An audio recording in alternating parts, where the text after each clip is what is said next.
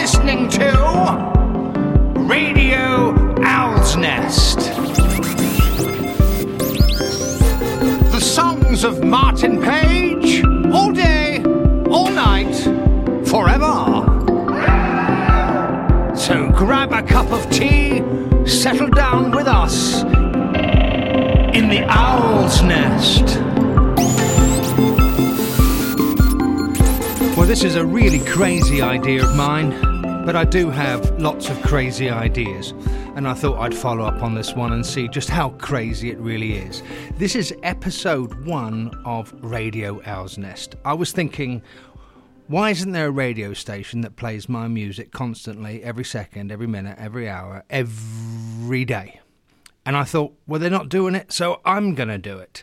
And a few fans have said they like my Throwback Thursdays and the stories behind the songs. So I thought, why don't I feature a little radio show with all my songs on so I can feed my ego and also tell the stories behind some of these songs?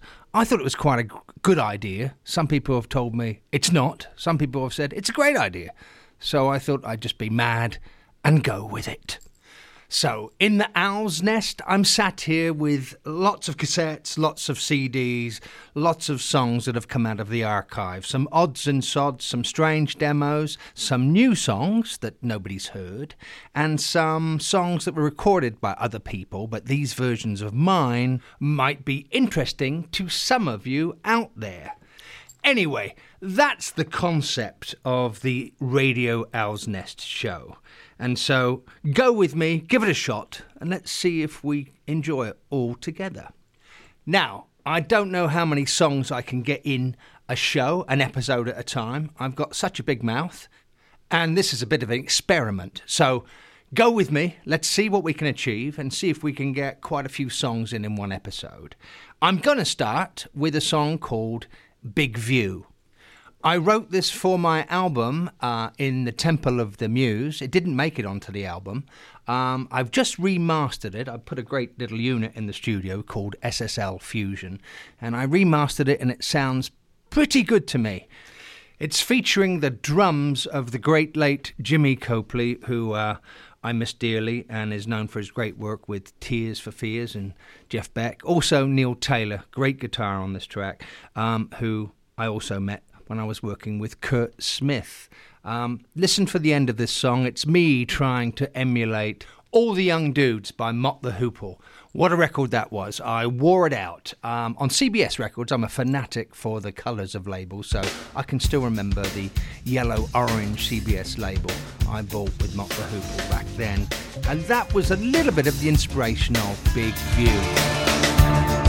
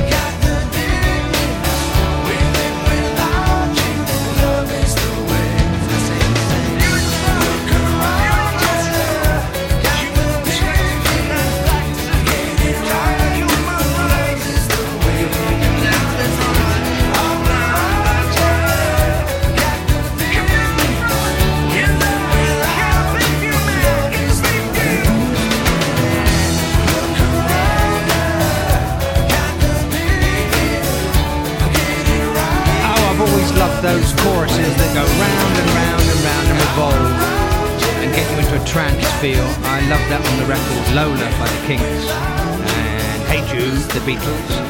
And um, of course, David Bowie and Mott the Hoople on All the Young Dudes.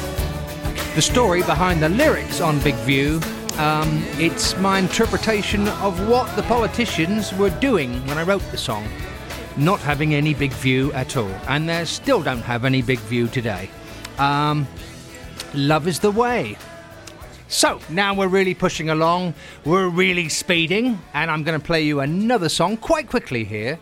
A song that um, I haven't released or played to anybody out there really, except my manager and my father. When my father was ill in hospital, I used to bring in songs to play him that I was writing just to cheer him up a little bit. And there was a song I wrote at that time called I Guess That's What Love Feels Like. And when I start the song, I sing woohoo, a very high note. And although my father was very ill and couldn't speak, uh, he used to clench my hand when he heard that, and the nurses would say that's a very positive response. So I'd play it to him, and uh, woohoo! I'd get a sense that uh, he was enjoying it and he was um, hearing it and feeling it. So here is a song nobody's heard before. It's called I Guess That's What Love Feels Like.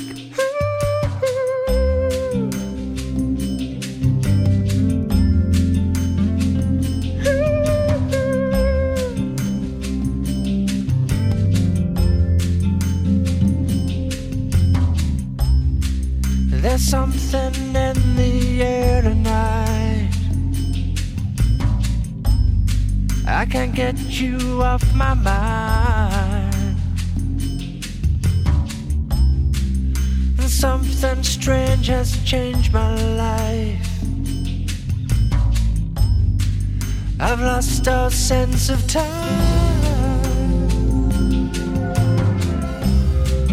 And suddenly my world has turned.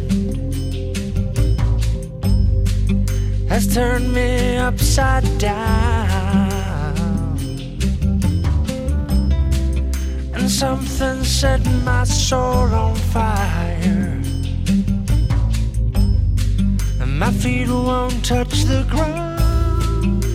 I guess this is what love feels like. I guess this is what love feels like. I guess this is what love feels like. I guess this is what love feels like.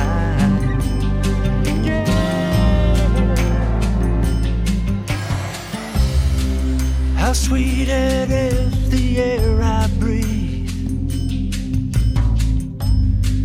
Now everything's brand new.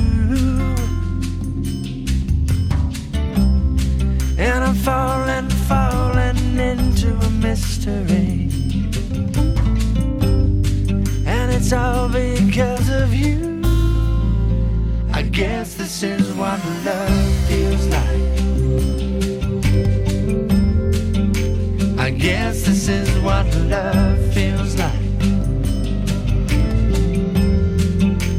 I guess this is what love feels like. I guess this is what love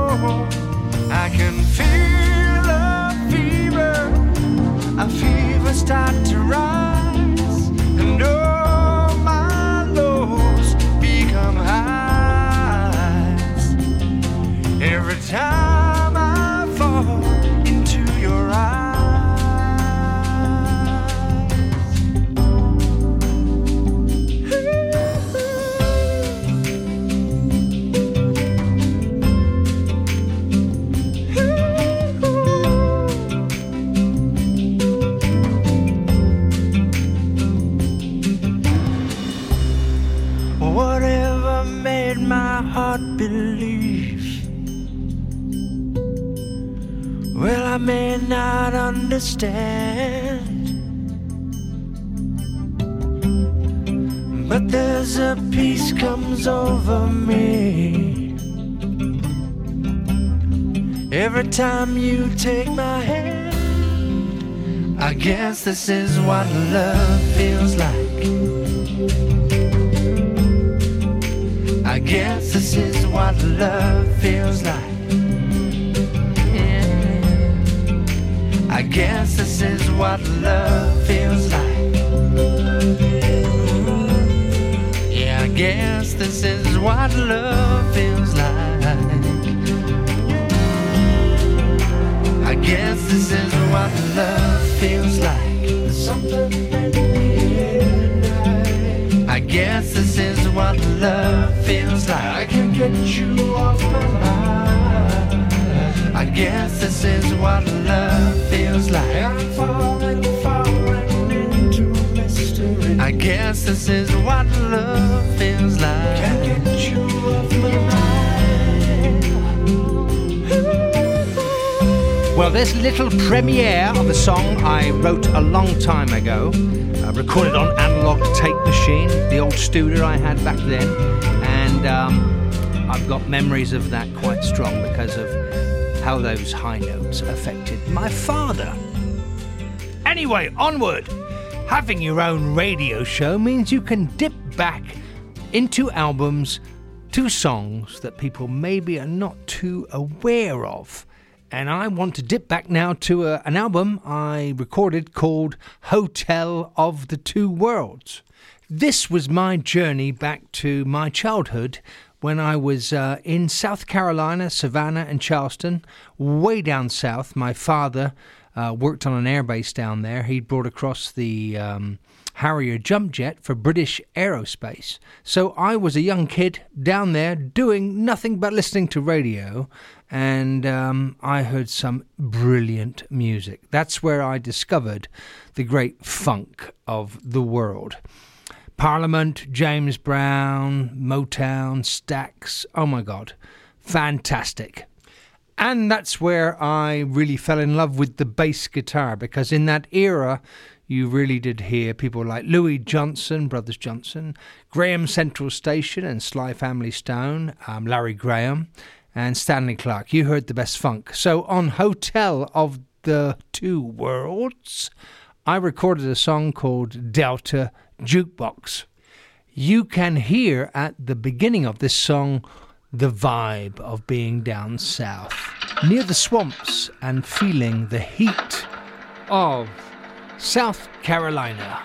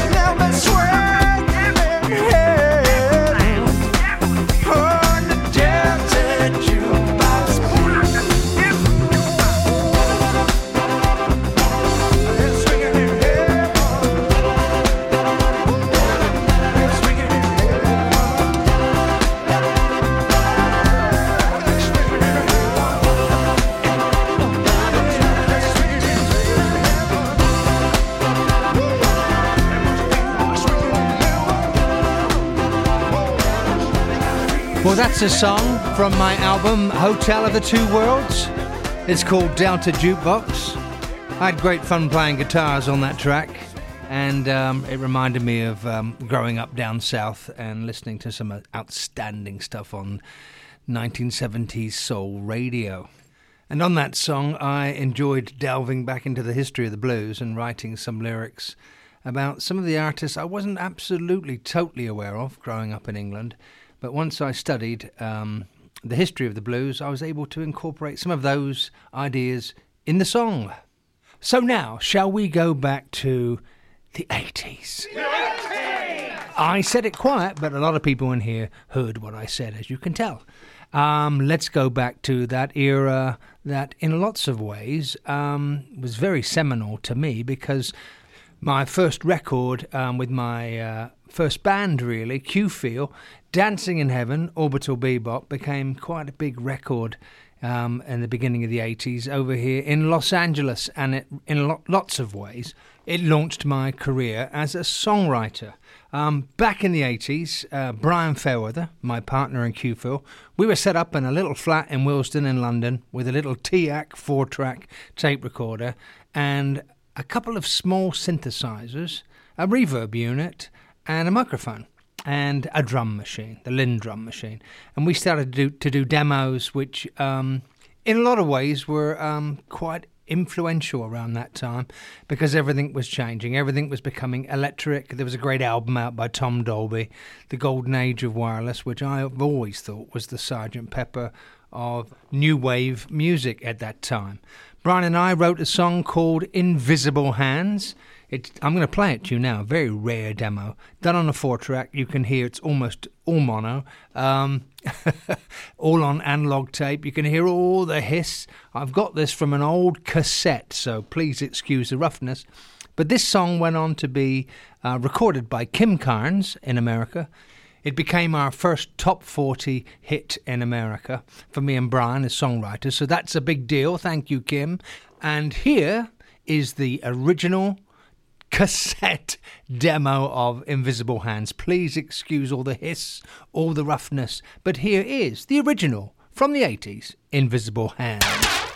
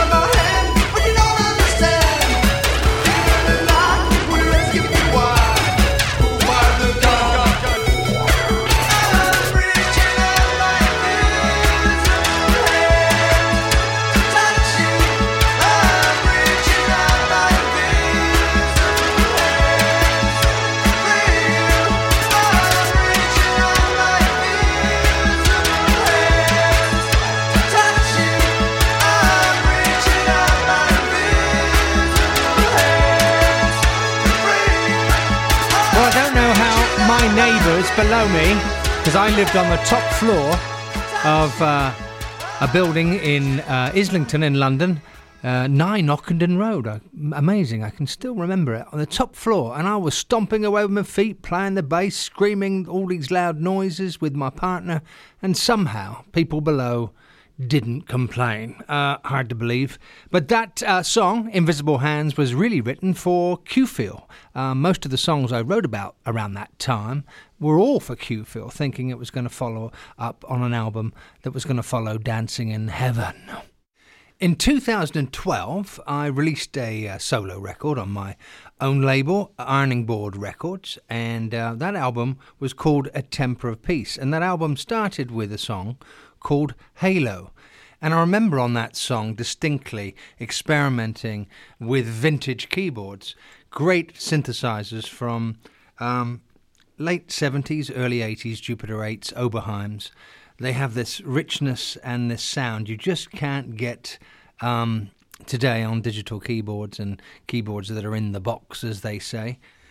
So, really, that sound and that largeness, that warmth, that richness really led me into um, creating this song Halo. The song Halo basically is about how we promote our own visions of people onto their images, how we imagine, uh, like with politicians, leaders of the world, um, even our mothers, our fathers, or um, our loved ones. We project sometimes upon them what we wish they were, as if we put a halo above their heads we create that illusion. Basically, that's what this song's about, and it's a joy to actually go back into the archives and uh, play the original Halo.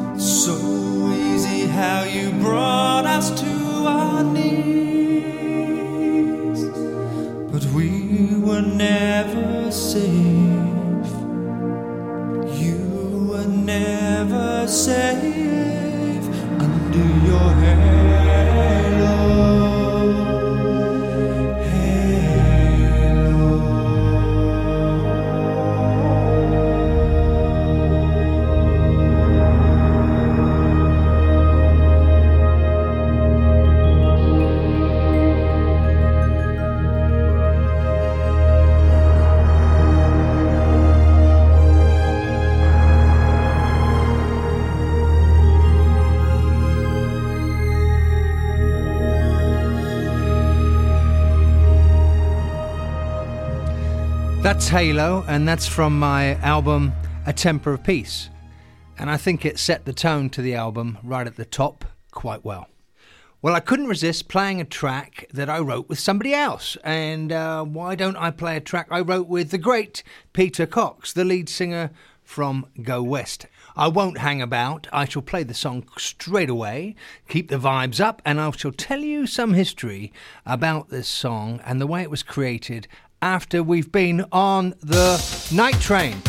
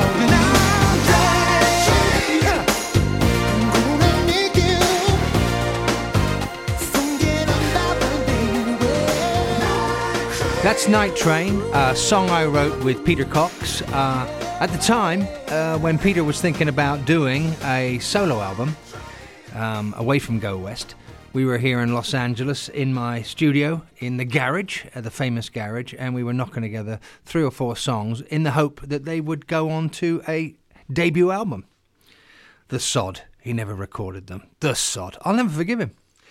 Around that time, Peter was staying in town quite a lot, and so I was using him for as many sessions as I could. And around that time, uh, that period, he sang on a couple of my songs, background vocals. Good Heart, I remember, with Starship.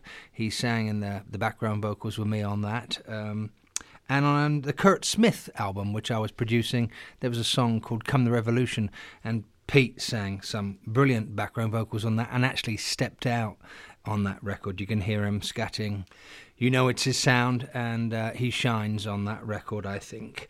Anyway, um, around that time, my mother um, came into LA, and I remember her making cups of tea for us, and she'd say to me, That lovely young Peter, he's a gentleman, he's a lovely man. Well, she wasn't that posh, but she said, He's a good one, he's a nice guy. Um, the manners of Peter Cox did definitely charm my mother, and I expect lots and lots of ladies around that time. But we will not go into that here now. Pete was amazing at um, hearing groove. Although I was playing lots of keyboards, he would often, as you can hear on Night Train, he's playing. I, I got the fretless sound for him on a synthesizer, and between the two of us, we created some really nice, uh, funky bass lines.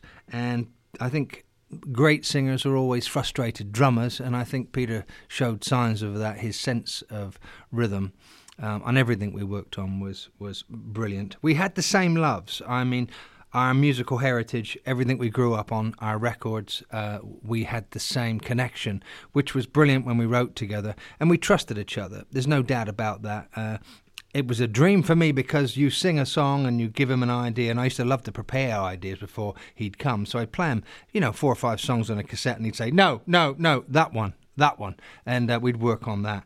But you know, I would sing melodies and concepts, and he'd instantly jump on that and take it into a, a fantastic place. Another thing I remember is I, ha- I have a lot of microphones, and uh, certain microphones sound great on certain s- singers. Um, I remember that Tom Jones dropped by my house to um, sing on a song so I could get his key, and he blew the microphone up. That's another story, but I still have remnants of that microphone plastered to the wall. Um, Welsh singers, keep away from them. But with uh, Peter, I had an old vintage mic that didn't sound good on me, and it, it was called a uh, AKG C12. They're they are really beautiful. Um, old microphones from a great era. They have a bright sound to them. I hadn't. I tried to make this microphone work. Tried, just didn't work with me, and I kept on thinking it should. I put it up for Peter, and it absolutely came alive. Um, maybe that's because when there was a great singer singing through it. Uh, but that's what you hear on this demo. And I always thought if I ever worked with Peter or produced him, I'd say, You've got to sing on an AKG C12, which is a tube microphone. Little things that uh, I remember from doing great sessions uh, with Pete for Night Train and a few other songs. And uh, our friendship, I believe, is still really strong. And I do hope one day I see him again over here in the sunshine. That's another thing. I used to like getting a tan and thought, I've got the best tan. But every time Peter arrived to work, he was more tanned than me and better looking. Very annoying. Incredibly annoying. But I hope Pete and I make some noise again down the line. I recorded my first instrumental ambient record in uh, 2018. It was an album called The Amber of Memory. And on that record is a track called Night in St. Cloud. And I based this song on the 1890 painting by Edvard Munch. It's a, a nocturnal window scene and it really moved me.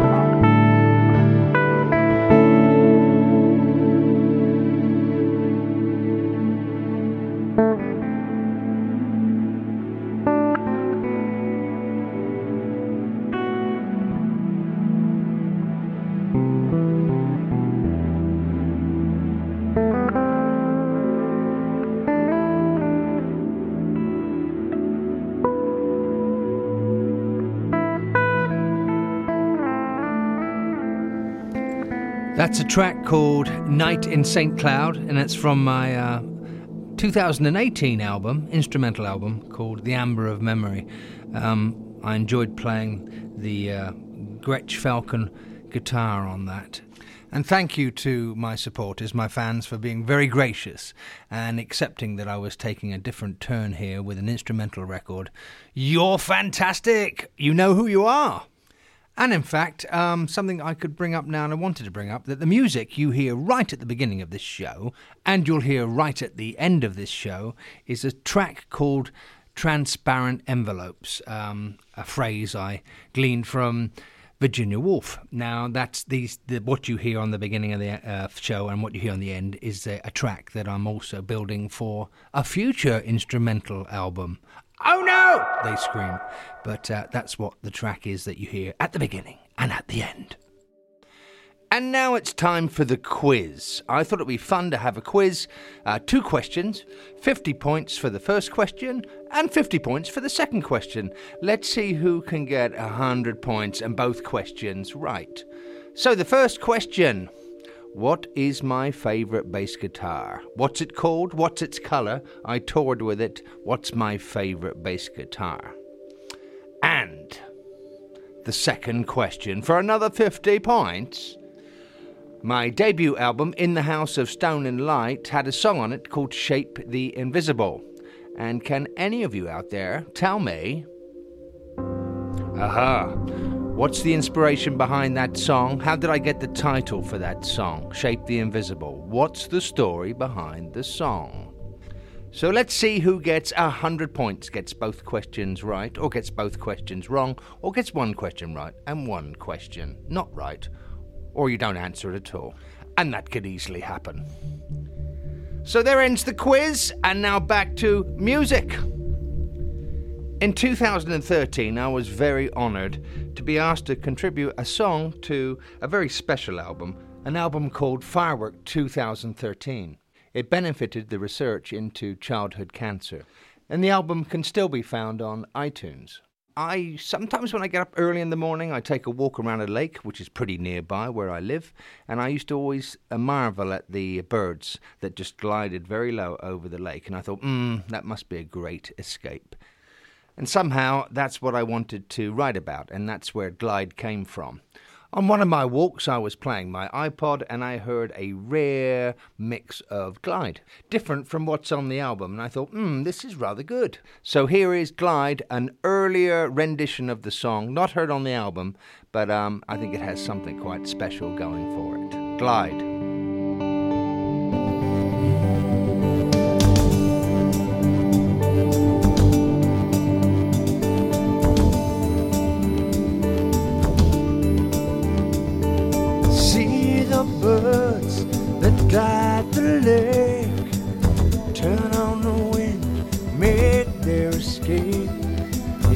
Same for us if we believe.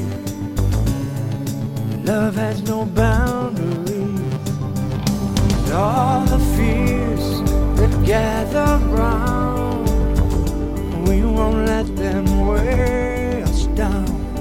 Unchain the body, unchain the mind, and baby, just close your eyes. And we'll glide across the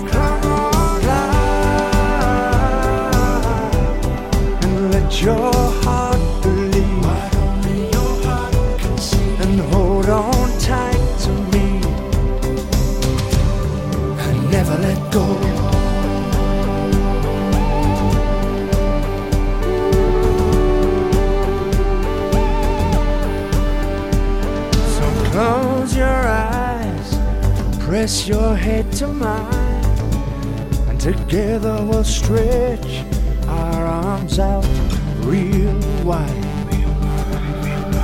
And we'll glide across the rooftop. We will glide.